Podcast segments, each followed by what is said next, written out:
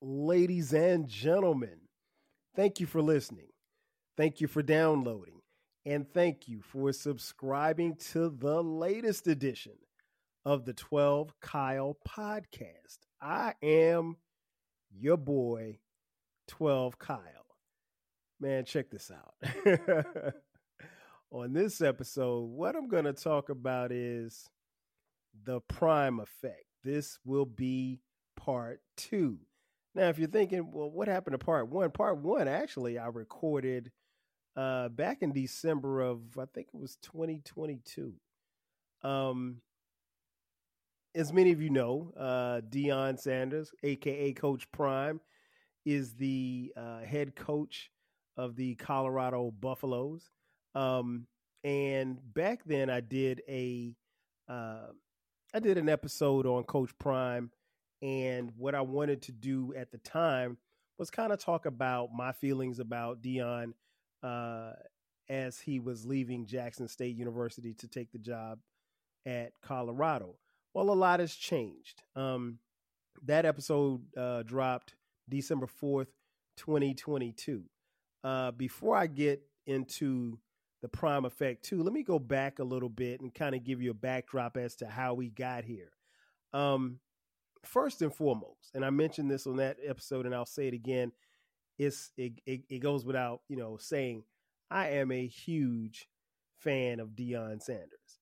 Uh, Deion Sanders played his college football at Florida State University, and Florida State University is my favorite college football team outside of my own team, the South Carolina State Bulldogs. Um, nonetheless, uh, had it not been for Prime, uh, I would not have been a Seminoles fan, and I'm still a Seminoles fan to this day. I would never ever be a you know a South Carolina fan, South Carolina Gamecocks fan, in spite of growing up in the state of South Carolina. wasn't a Clemson fan. Definitely couldn't have been a Florida Gators fan. Shout out to King Germ or a Miami Hurricanes fan. To all you guys who are fans of those teams, nah, those teams suck.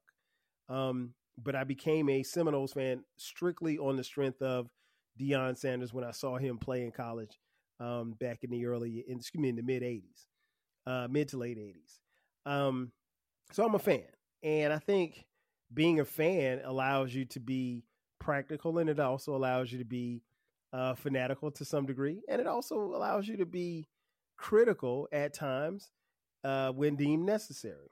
And I think I've been a lot of those things uh, and more as far as far as Deion is concerned. Um, but again, I was happy to see Deion take the job at Jackson State. Uh, Deion tore Deion and his Jackson State Tigers tore through the uh, SWAC conference, the Southwestern Athletic Conference. Um, and as many of you know, uh, in 2021, uh, Deion's team, Jackson State, they met up against my team, the South Carolina State University Bulldogs, which is where I matriculated from and where I played football at. Uh, and we played in the Celebration Bowl um, that was played here in Atlanta. And as many of you know, or maybe you don't know, I'm going to remind you that South Carolina State threw Jackson State down a flight of stairs and we kicked their ass. I think the score was like 31 to 10. I mean, it wasn't even close. And nobody gave us a shot to win, but we won. And so Deion bounced back from that. Shortly thereafter, uh, he announced that Jackson State was signing the uh, best player in, in high school football at that particular year, kid out of Metro Atlanta by the name of Travis Hunter. Uh, and all of these people were, you know, amazed and also shocked, and they were thinking, well, why would a kid like Travis Hunter, who had offers from every school in the country, including Alabama and Florida State, uh, turn those schools down to go play for little old Jackson State and Deion Sanders? Um, and so all of that's building up and then that leads up to the uh, the following season in 2022, and uh, Jackson State goes undefeated through the season. And uh, Deion, as I mentioned on that podcast episode, uh, he did an interview with 60 Minutes, and on that interview, he made mention of the fact that if he were to be approached by a Power Five, uh, the bigger white schools, that you know he would consider leaving Jackson State, and that interview, you know, set a lot of people off. But you know, as I mentioned on the the first episode, um, the Prime Effect Part One was that you know I knew then that he would at least consider it if it were if given the opportunity. Uh, so again, I dropped the episode December fourth, twenty twenty two. Uh, he now he announced that he was leaving, and um, you know when he announced that he was leaving Jackson State, the reaction and the uh, fallout was split right down the middle. I mean, you had a faction of people, a lot of people who were very happy for him. They were like, okay, well, hey, this is your shot. They wanted to see him shine at the at the quote unquote big time. Uh, and then there were people who were very upset about him leaving, given the fact that he proclaimed himself to be the savior, not just for Jackson State, but for other HBCUs, which I thought was ridiculous because he couldn't speak for my HBCU. He couldn't speak for any other HBCU other than the one that employed him. Uh, nonetheless, Deion moved on. And I dropped that episode right before, uh, right after he made the announcement, but he still had one more job to do at Jackson State, and that was uh, his team, like I said, was undefeated. They were to play in the Celebration Bowl for the second year in a row. Uh, this time, not against my South Carolina State University Bulldogs, but against the Eagles from North Carolina Central. Uh, they played in the game two weeks later, and the game was here in Atlanta, game that I attended, and um, they lost. they lost in overtime. Uh, so there was two chances that Deion had at the national championship, uh, and came up short. And like as soon as that game was over, he was on a plane to Boulder, Colorado, uh, to start his new career as the college head football coach for the Colorado Buffaloes. Now, keep in mind, he took the job at Colorado, and Colorado had only won one game the previous season. So he had his work cut out for him. And so we were really going to see if the prime effect would actually work. Um, he made headlines. He made headlines from his first meeting with the team. I'm sure all of you saw it and heard about it. Uh, there was a YouTube video that showed it where he came in, he met with the team, and it was recorded. And he told the team, "Hey, I'm bringing my own luggage, and it's Louis." And what he meant by that was like, "Hey, some of these players, some of you guys on this team, you're not going to make it. We're gonna we." And, and the thing is, people don't understand. You can't actually kick a kid off the team because of their because they're in a scholarship. But what you can imply is that, well, hey, you won't play here. And if you tell a kid they're not going to play there, then ultimately they're going to leave. And um, so he encouraged many of them to jump into the transfer portal, which is the uh, college version of free agency, if you will. And a lot of them did. And he brought in a lot of transfers from the from the uh, from the transfer portal, and he built up a roster.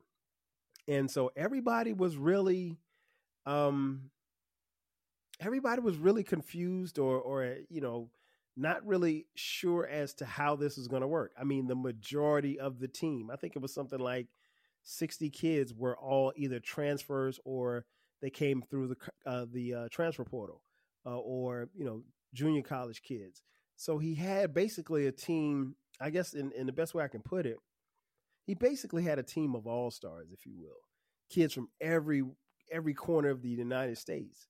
And he also brought his luggage because he brought his son, Shedeur Sanders, who's the quarterback at Jackson State.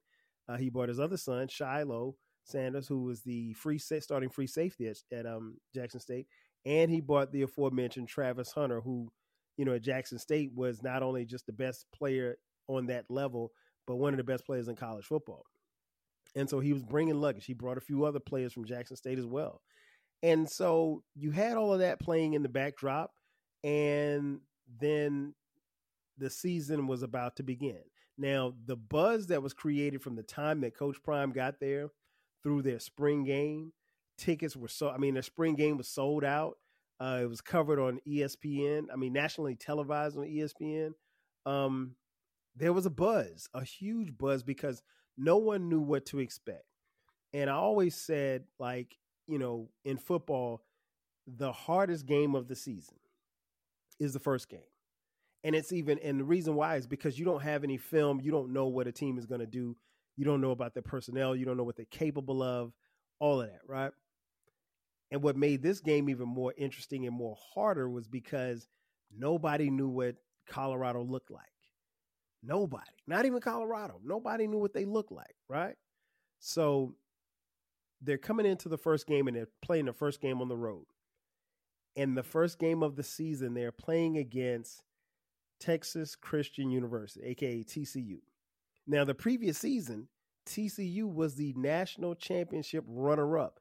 So they basically were the second best team in the nation from the previous year, right? And they're hosting Colorado. The game's on national TV on Fox Sports. It was a noon kickoff. I'll never forget it because I was in front of the TV front and center.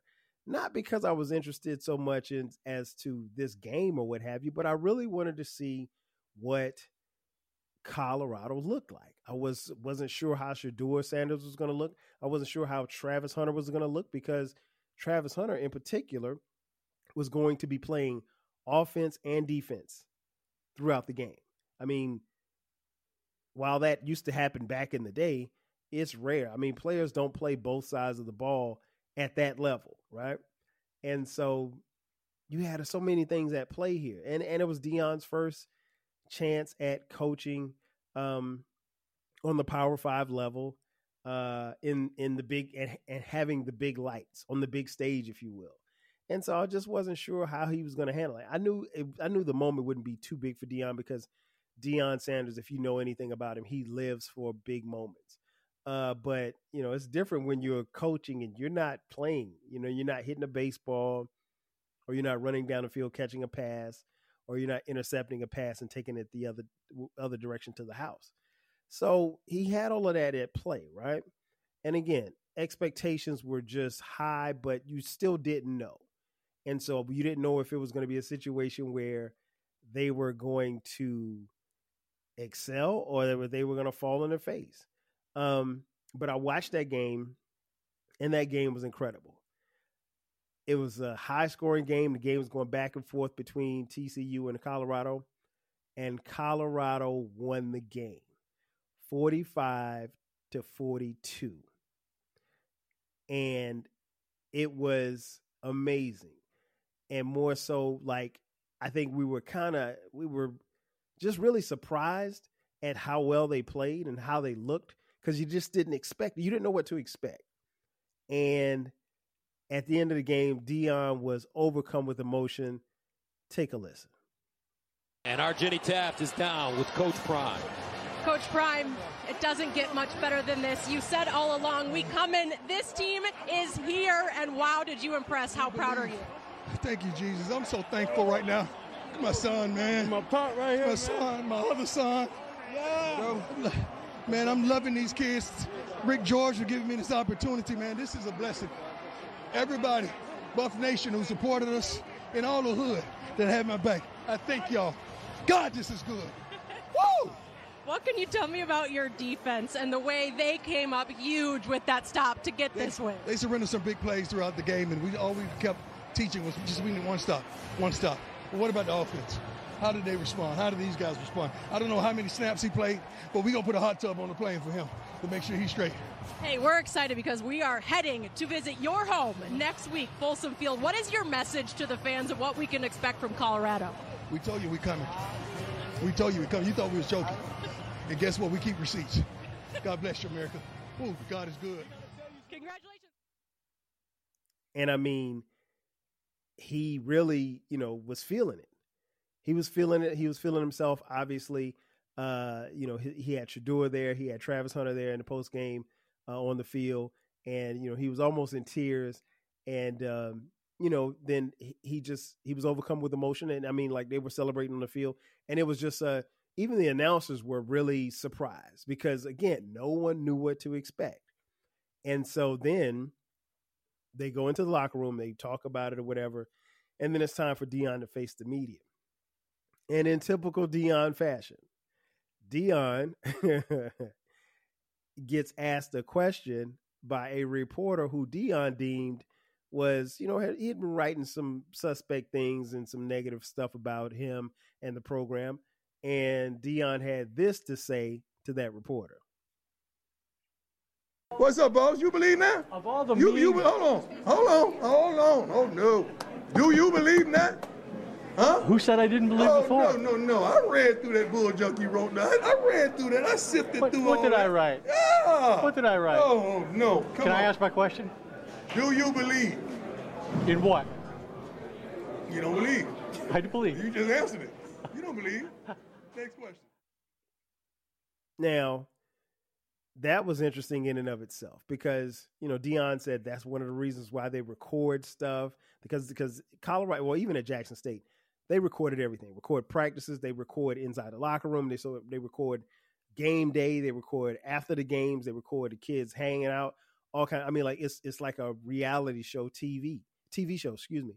And the thing that's interesting about that is that while that's not the most conventional way of doing things, um, it has garnered a lot of, and it did garner a lot of attention for kids who were thinking about going to those schools. So, you know, that was definitely an, an appeal to go to Jackson State because you're like, man, look, I can, you know, make my brand awareness even higher because if I play well on the field and then, you know, people can see me on social media every day, you know, that that makes me more marketable. And and that is true. And to some kids that's an appeal.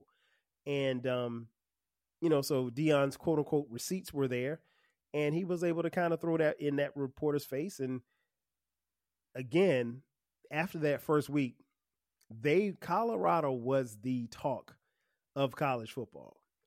It wasn't about Michigan. It wasn't about Bama. It wasn't about Ohio State. It wasn't about USC. It was about Colorado. And so their next game was going to be a home game in there on their home field again on Fox. Uh, and I think it was like a one o'clock kickoff or something like that. And it was against the Nebraska Cornhuskers.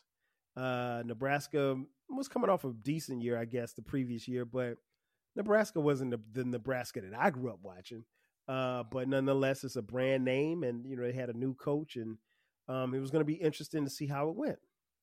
And again, they showed up and showed out. I mean, Shedeur Sanders was incredible. He threw for 393 yards, and they won the game 36 to 14. So now they're two and zero, and college football is still buzzing about this Colorado football team, and rightfully so and they're getting more and more popular and, and, it, and it's it's garnering national attention.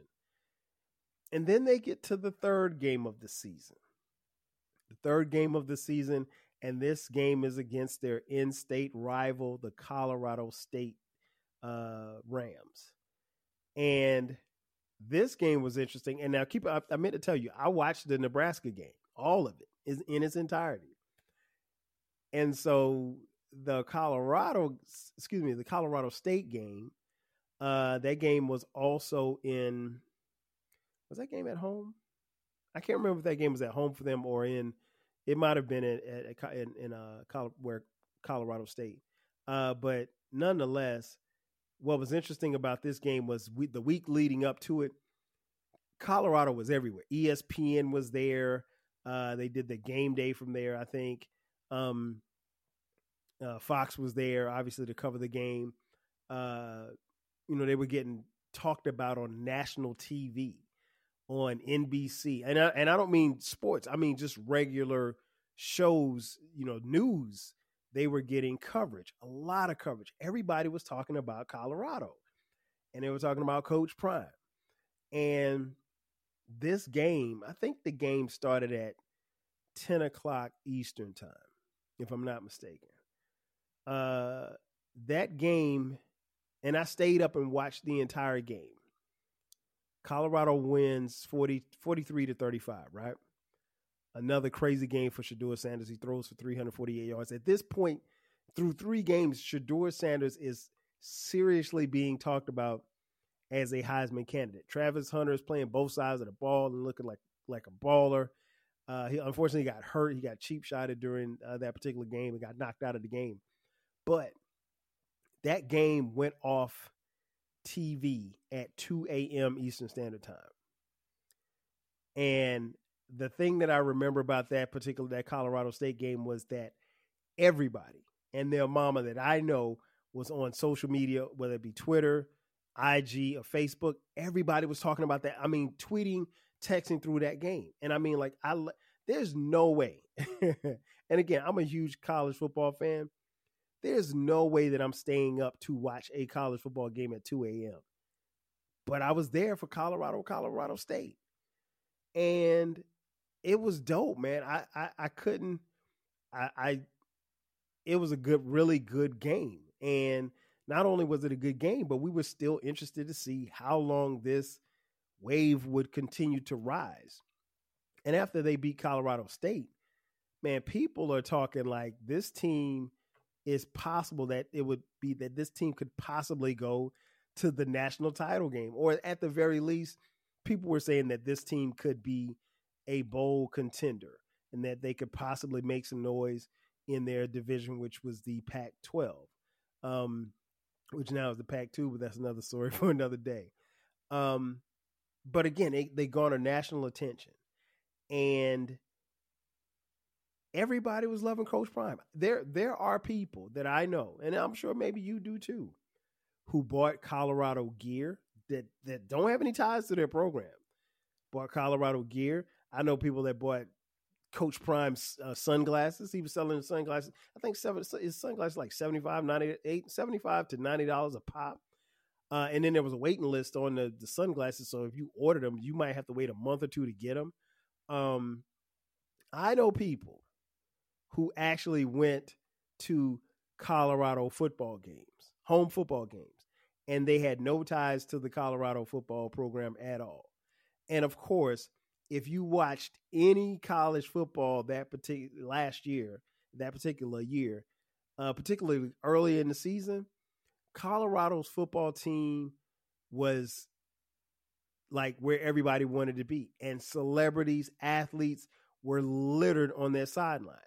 It was nothing for you to look over there, and I mean, it was almost like going to a, a New York Knicks game in Madison Square Garden, and you're just looking around and you're seeing celebrities, or going to a Laker game and you're seeing celebrities all throughout uh, Staples Arena, sitting courtside. That's how it was. And these people, these celebrities and athletes, were literally on the sideline within a, within a stone's throw of Coach Prime. I mean, I remember one game, the whole Wu Tang Clan was on the sideline pre-game.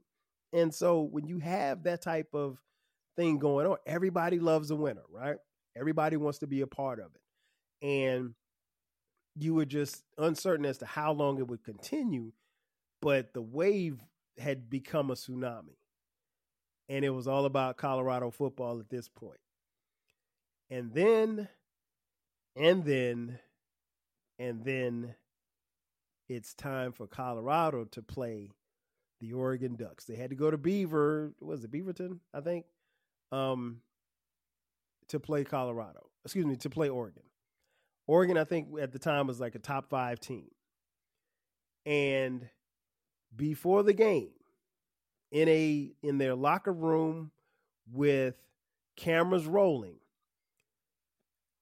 color excuse me, uh, coach of the Oregon Ducks, Dan Lanning. Dan Lanning had a few choice words for Coach Prime and Colorado. Take a listen rooted in substance, not flash, rooted in substance. Today, we talk with our pads. You talk with your helmet, right? Every moment. The Cinderella story is over, man. Right? They're fighting for clicks, we're fighting for wins. There's a difference, right? There's a difference. Right? This game ain't gonna be played in Hollywood, it's gonna be played on the grass. Right? It's gonna be played on the grass. Let's go.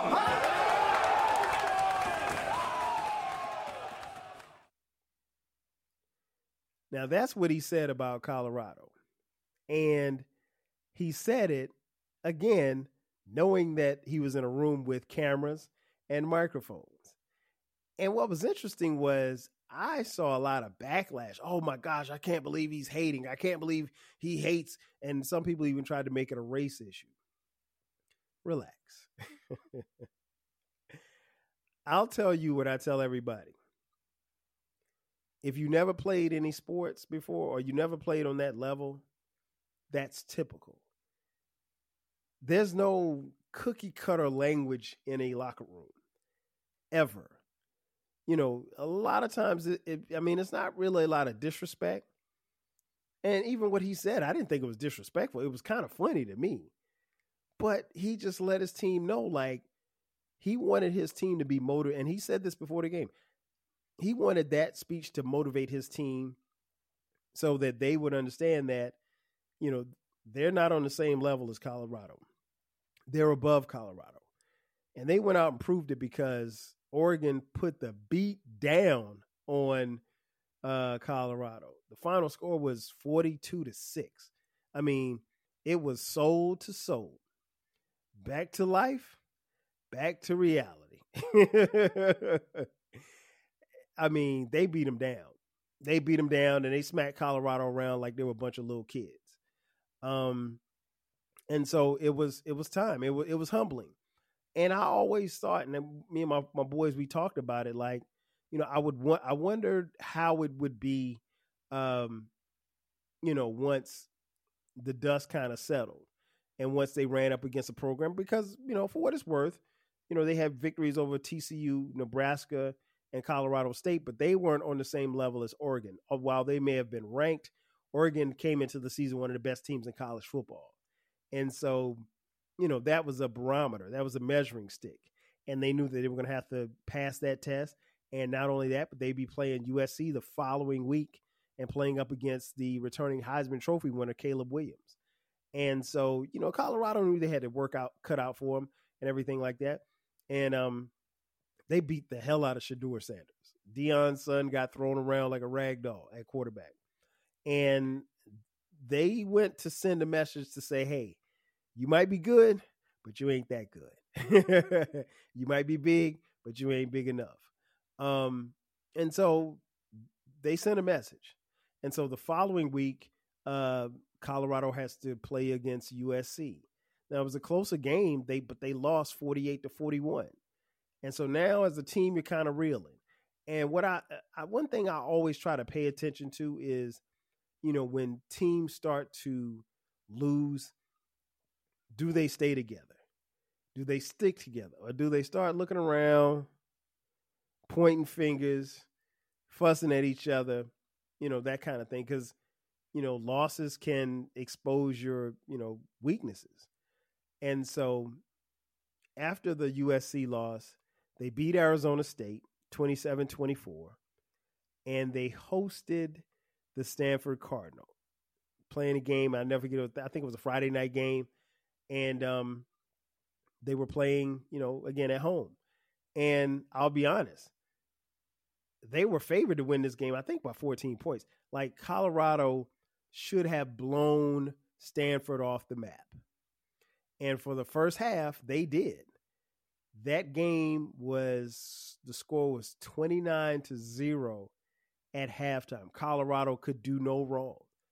But but but you all know that there's 60 minutes in every game. Can't play 30, got to play 60. And what ended up happening was they played 30 minutes as opposed to 60. And that first half, Colorado looked flawless on both sides of the ball. I mean, like they couldn't be stopped. And but what happened was again, you have to play the full 60 minutes and they ended up losing that game 46 to 43. And I think that's where Colorado lost the season. I truly believe that that's where the, everything kind of went downhill. I think they still, I, I don't know, maybe in their heart of hearts, they probably thought that they could compete with USC and uh, Oregon, and they did. Well, I mean, they competed with USC. That game was close. Oregon smacked them around. I don't think that game wasn't close at all, but it gave them some perspective. And again, you know, you come back the following weekend, you play against Arizona State and you win. So you're in good shape. You only have two losses at the time. And, you know, but it, that was kind of like a wake up call. But to lose to Stanford was huge. And we started seeing chunks, or excuse me, chinks in the armor of the program, I think. Um, I don't think Deion and his staff was coaching the same. I don't think the team was playing the same. And I started hearing things about the program. I started hearing in little sound bites I'd hear from Deion Sanders. It would sound because at this point in time, in these losses, in particular, Shedeur Sanders was taking a beating. He was the most sacked quarterback in college football. Now, what's interesting was statistically, he was one of the best quarterbacks in college football at the time, but he was getting sacked six, seven times a game and take, I mean, getting hit re- repeatedly. And that stuff takes its toll on your body and it takes a toll on your game because as a quarterback, you don't want to stand in there and keep getting punished. And it became clear that the weak link of the Colorado football team was their offensive line. And, you know, but what can you do? You can either coach them up and get better or you can start pointing fingers.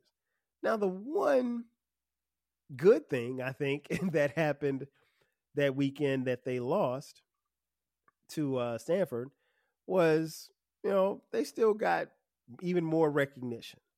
Uh, in spite of the devastating loss, they were actually praised and spoofed on Saturday Night Live. The game happened Friday night. Saturday Night Live actually did a spoof of them on the weekend update with Colin Jost, um, or Colin Jost, uh, um, the host of Weekend Update, along with Michael Che, and Kenan Thompson played Coach Prime. And this skit was hilarious. Take a listen. Well, one of the most exciting stories in college football is the Colorado Buffaloes, who have had a remarkable turnaround thanks to their coach, two sport legend Deion Sanders. Here to comment is Deion Sanders. What's up, Colin? What's up? What's up, Che? What's up, man? Like that black dad joke. Prime time in the house. You know what I'm saying? We just keep winning, man. Every game, every minute, we winning at life. Yeah, yeah. Well, you're also four and three, so uh, so you have lost a few. Colin, look at me, man. What about me makes you think that I care about what you think about me? Huh? You don't understand that my team has it all, man. Coaching, genius. Offense, explosive. Defense, triumph. it's the complete package, man. Yeah, well, millions of people are watching your games. You've obviously turned the program around, but it's not perfect. I mean, just last night, you lost to Stanford in double overtime. Wasn't that crazy? We were up 29 to nothing after half. Yeah. So I went home and fell asleep. I woke up this morning shocked as anyone. But come on, man, nobody's perfect. Name one team that's undefeated. Okay, well, well there's Georgia, Right? Michigan, Mm-hmm. Ohio State, That's another one. Florida State, Forgot about them. Oklahoma, sure. Penn State, Indeed. Washington, Good team. North Carolina, Tar Heels. Air Force. And see, that's exactly my point. What, what is your point? Colin, look at me, man. Looking at you. To me, coaching is a higher calling. Right, that's right. You, you, you started coaching your career, right, at, at Jackson State, which is uh, an HBCU or historically black college, right? Very good, Colin.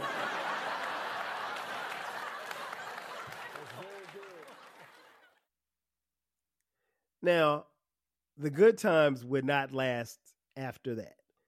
Uh, Colorado would go on to lose their next five games after the loss to uh, Stanford. They lost to UCLA, Oregon State, Arizona, Washington State, and Utah.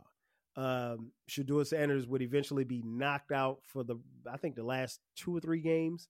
Uh, he had a something wrong with his back. I think he had. They said he had a broken bone in his back, his lower back. Um, and after the Cardinal loss, I think, or even before then, uh, like I said, there were some chinks in the armor, and more specifically, I think what we started seeing was uh, what we call daddy ball. Now, I got I can't get I can't take credit for that. I, I got to give credit to my man Big Larry from South Carolina State. Uh, Big Larry, he he said that in our group. Um, he said that Coach Prime is playing daddy ball. And what I mean by that is when a father who's coaching his son is strictly look, looking out for his son and his son's well-being and really forgetting about the team. Maybe maybe even treating his son a little bit better than he does the team. Now, in this dynamic, Coach Prime is the coach. He's the head coach. He recruited every kid that's on that. Well, not every crew, but, but he he signed off on every kid that's on that team to be on that team. And the star quarterback is his son. And you can't have preferential treatment for the son just because he's the star quarterback. And I remember him saying something in a press conference. He was like, "We got to make sure we we protect Shedeur. We got to take care of Shedeur. We got to make sure he's upright." And while that doesn't sound like a lot, it does also sound like a guy who is concerned about his son and you're forgetting that there are 90 other players on the team. Football don't work like that, Coach Prime. It just doesn't. Um, and so I, I saw a lot of finger pointing. Saw a lot of, you know, it, there's there was rumblings of jealousy. Uh, there was rumblings of, you know, preferential treatment. Now, whether or not that stuff ever came to be true, I'm not sure. I'm sure we'll find out one day. Um, and then Coach Prime did the unthinkable after a loss. Uh, he threw his offensive line under the bus. Take a listen. Coach, you mentioned the, the coaching aspect of it as well. Yes, sir. Specifically with the offensive line, I mean, what has to improve in that aspect besides from? The line, the line has improved. It ain't no aspect. The line has improved. Coach, we talked about run pass balance a lot. Yeah. I think it was up until that last drive, you had maybe seven carries with running backs, you had like 34 passes. Yeah. How how much is of that is a struggle for you guys right now? Well, it's a struggle to run the ball. It's a struggle to run the ball, and uh, we we got to figure figure that out because now you're, you're one dimensional, and it's easy to stop a team when they're one dimensional, and that's who we are at this point in time. Could follow up on could being able to commit to that? You talked about running. Commit to what? Running. Could, could that eh, help? Eh, eh, I, I think we committed to it on, on a uh, first down, and we was second and fifteen. Right. Those are the type of things you don't want to do and get behind the eight ball. First downs are so vital. In terms of the big picture, trying to keep Shedeur upright, healthy, and overall. The big picture, you go get new linemen. That's the picture. I'm gonna paint it perfectly. you can't do that. You can't do that. Um, no matter how bad things are, and the offensive line was bad. We we make no mistake about it, but they also abandoned the running game. So if you open up the game and you're throwing the ball 50 times a game, then yeah, you, your quarterback's going to get hit. I'm sorry. Your quarterback's going especially against that offensive line. But instead of criticizing what, I mean, excuse me, instead of criticizing the offensive line, you, what you have to do is take some, t- some type of accountability and say, Hey, we got these guys here. We're going to keep coaching them. We're going to keep making them better or keep working with them. I mean, maybe you, you design plays to get the ball out of Shedeur Sanders' hands faster. Uh, they even went as far as to demote the offensive coordinator and have somebody else come in and, and call plays. Um, which when you, I don't, I don't necessarily know that I've heard that. I'm sure it has happened in college football. We see it happen from time to time in the pros, but when you get demoted like that as an offensive coordinator, your job is done. Like you, you're not, you're not going to stay there. Your your job at that particular school is over. Um, and it was panic mode. I think. I think Coach Prime panicked. I think he wasn't. He didn't have any faith in in the offensive coordinator. He didn't have any faith faith in the offensive line, and he chose to blame, um, you know them. But let's be real. Colorado couldn't stop anybody on defense either. I mean, the defense was terrible. They couldn't get sacks. They just they teams ran up and down on them because they were kind of small up front. And I think part of the problem that Deion had was in his recruiting and his bringing in of talent, skill guys he got. He got the Travis Hunters. He got he had dope receivers. He had pretty good corners. You know, secondary was good. But the thing that you have to remember about football, football is a very simple sport. And, I'm, and I speak for someone who played, you know, from little league all the way through college. And one thing my dad, my dad taught, he, he coached me as well. One of the things he always told me when I was like eight, he said, football is a simple sport. He said, the team that blocks the best and the team that tackles the best and the team that doesn't make mistakes, that's the team that wins. And that happens. It happens every Saturday, every Sunday. The teams that block the best, that tackle the best, that don't make mistakes, those are the teams that win. And Colorado couldn't do that. They couldn't block, they couldn't tackle, and they made mistakes. And Shedeur made mistakes, and Coach Prime made mistakes. And I think the thing that was always interesting was was that you know, everybody was kind of looking around. And sometimes you got to look in the mirror. So the question was thrown to me, and the reason why I did this episode the prime effect. Did it work? It really depends on who you ask. And I'll say this, and I mean this. Deion Sanders, again, I'm a fan. I've been a fan since like 1989 when he was at Florida State. But I'm also a big enough fan to where I can be critical of him. And see, I think that's where a lot of people got it twisted because I heard a lot of people say, "Oh man, y'all just hating on Prime." I heard I heard people say that when he was at Jackson State. No, you can be critical of Deion Sanders and not be hating. I think as a fan, that's what you're supposed to do. I think that's what some Jackson State alumni wanted to do. Be a, be a, hold him accountable. But you know what? When Deion made his decision to leave Jackson State, we heard a whole bunch of talk about, oh, they're misappropriating funds. They wouldn't let Deion do what he wanted. It was people making excuses. The bottom line is Deion Sanders was brought there to coach. Did he make Jackson State better than what it was when he got there? Of course he did. And I said then on the first episode, I wasn't upset that he left, but he wasn't leaving my alma mater. You know what I'm saying? If he was at South Carolina State, I'd feel away. I'm not gonna lie, I'd feel away. And I know Jackson State alums that felt a way about him leaving. I don't think he sold out, but there's a lot of people that thought that he did.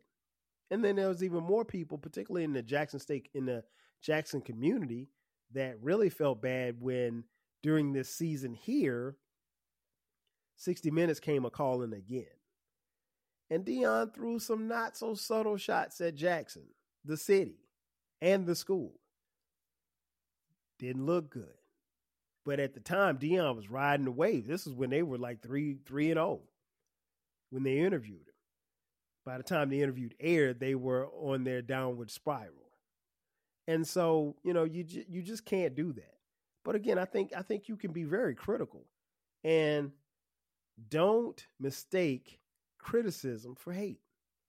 Cuz everybody's not hating. I would like to see him do well.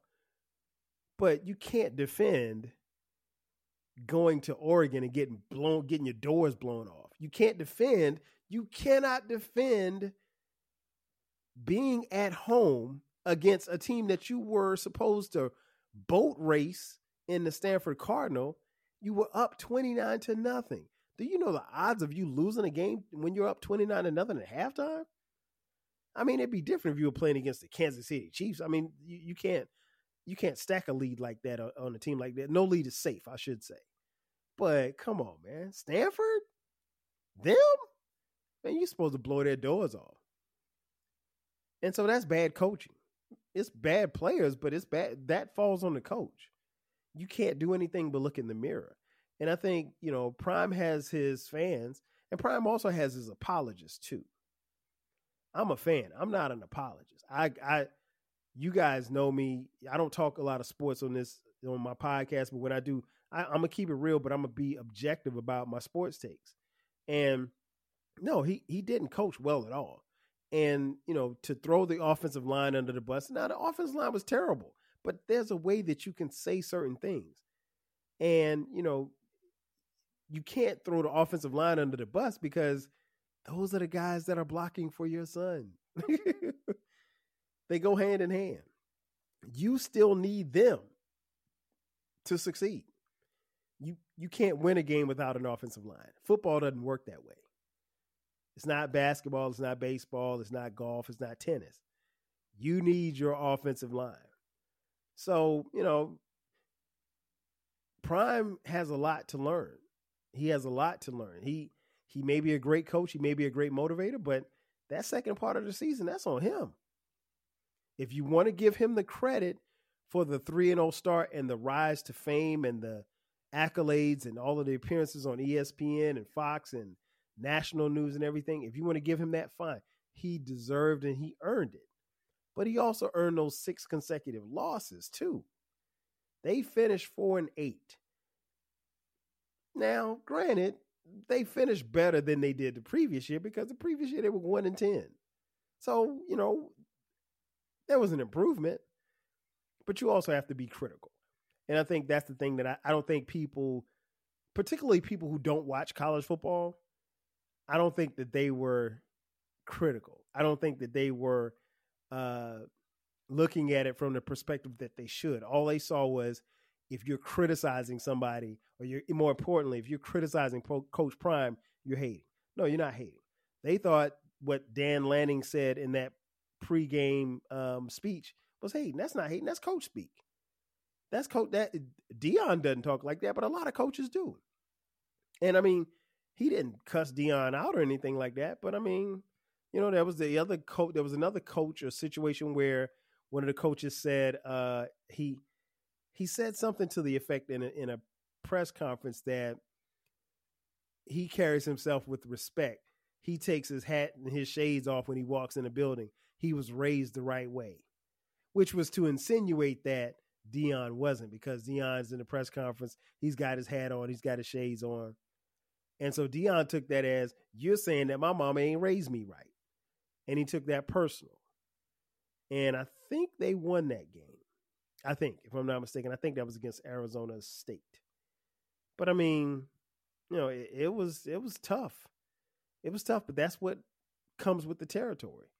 Um, so you know, did the prime effect work? I, I I don't know. It depends on who you ask. Deion brought millions of dollars into the local Boulder, Colorado economy.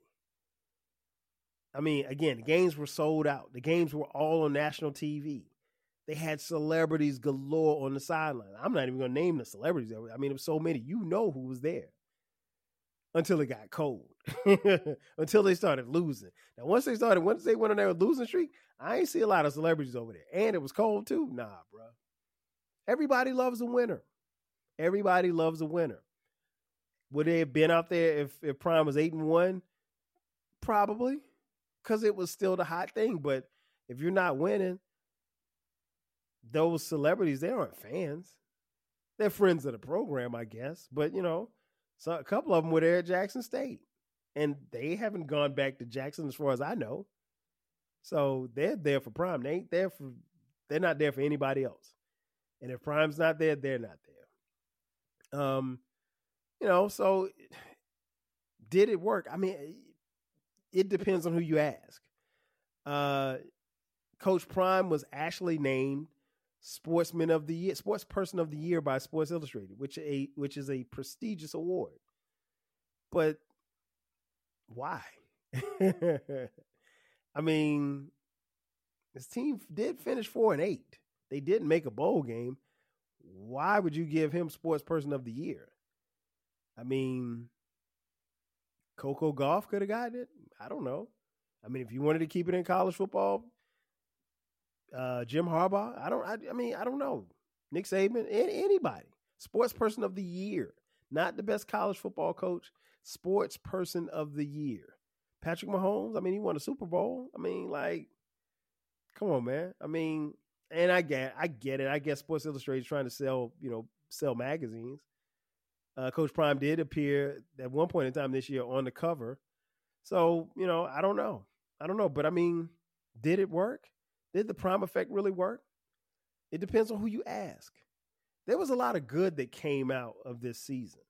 And I, I don't think that that should be lost. In conclusion, I think the future's bright for Coach Prime. I think he did a lot of good things. I think he set a precedent for, you know, the way that he handles social media and, and putting the image and the brand of Colorado football on the map.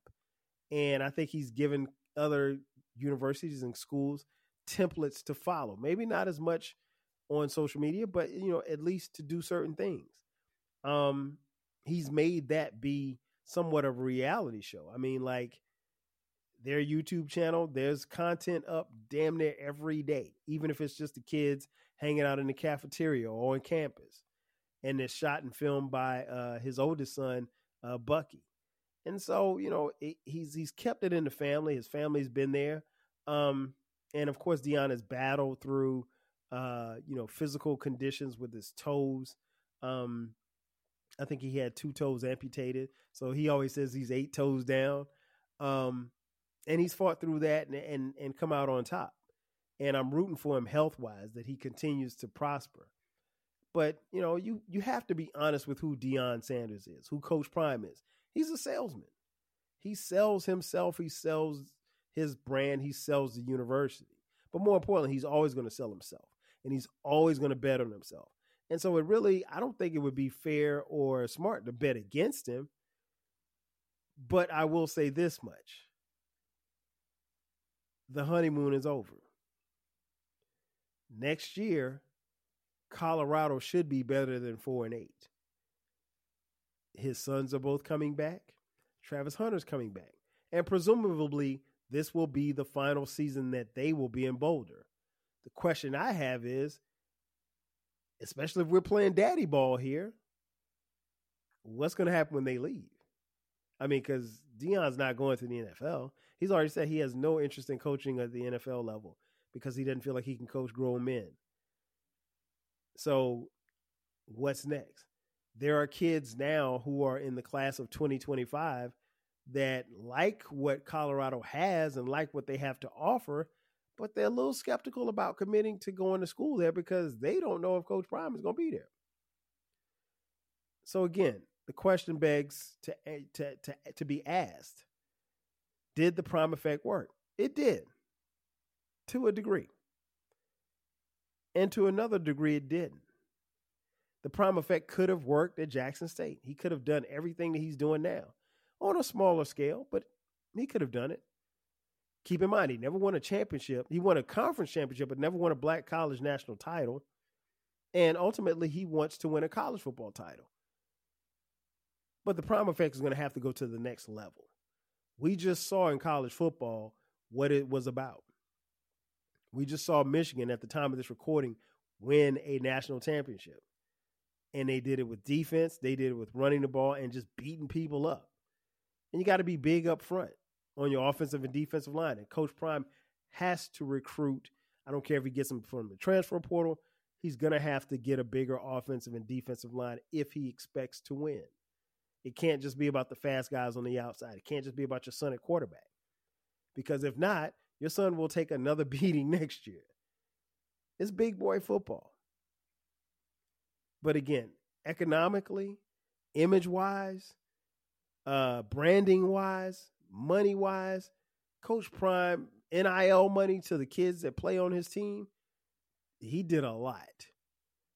Did it work? Time will tell. Ladies and gentlemen, that's going to do it for me. Thank you for checking out this edition of the 12 Kyle podcast. Be sure to subscribe to the podcast. The podcast drops every Thursday at midnight. From time to time, we drop bonus episodes on Sundays at midnight. Be sure to uh, subscribe and follow us on all the socials.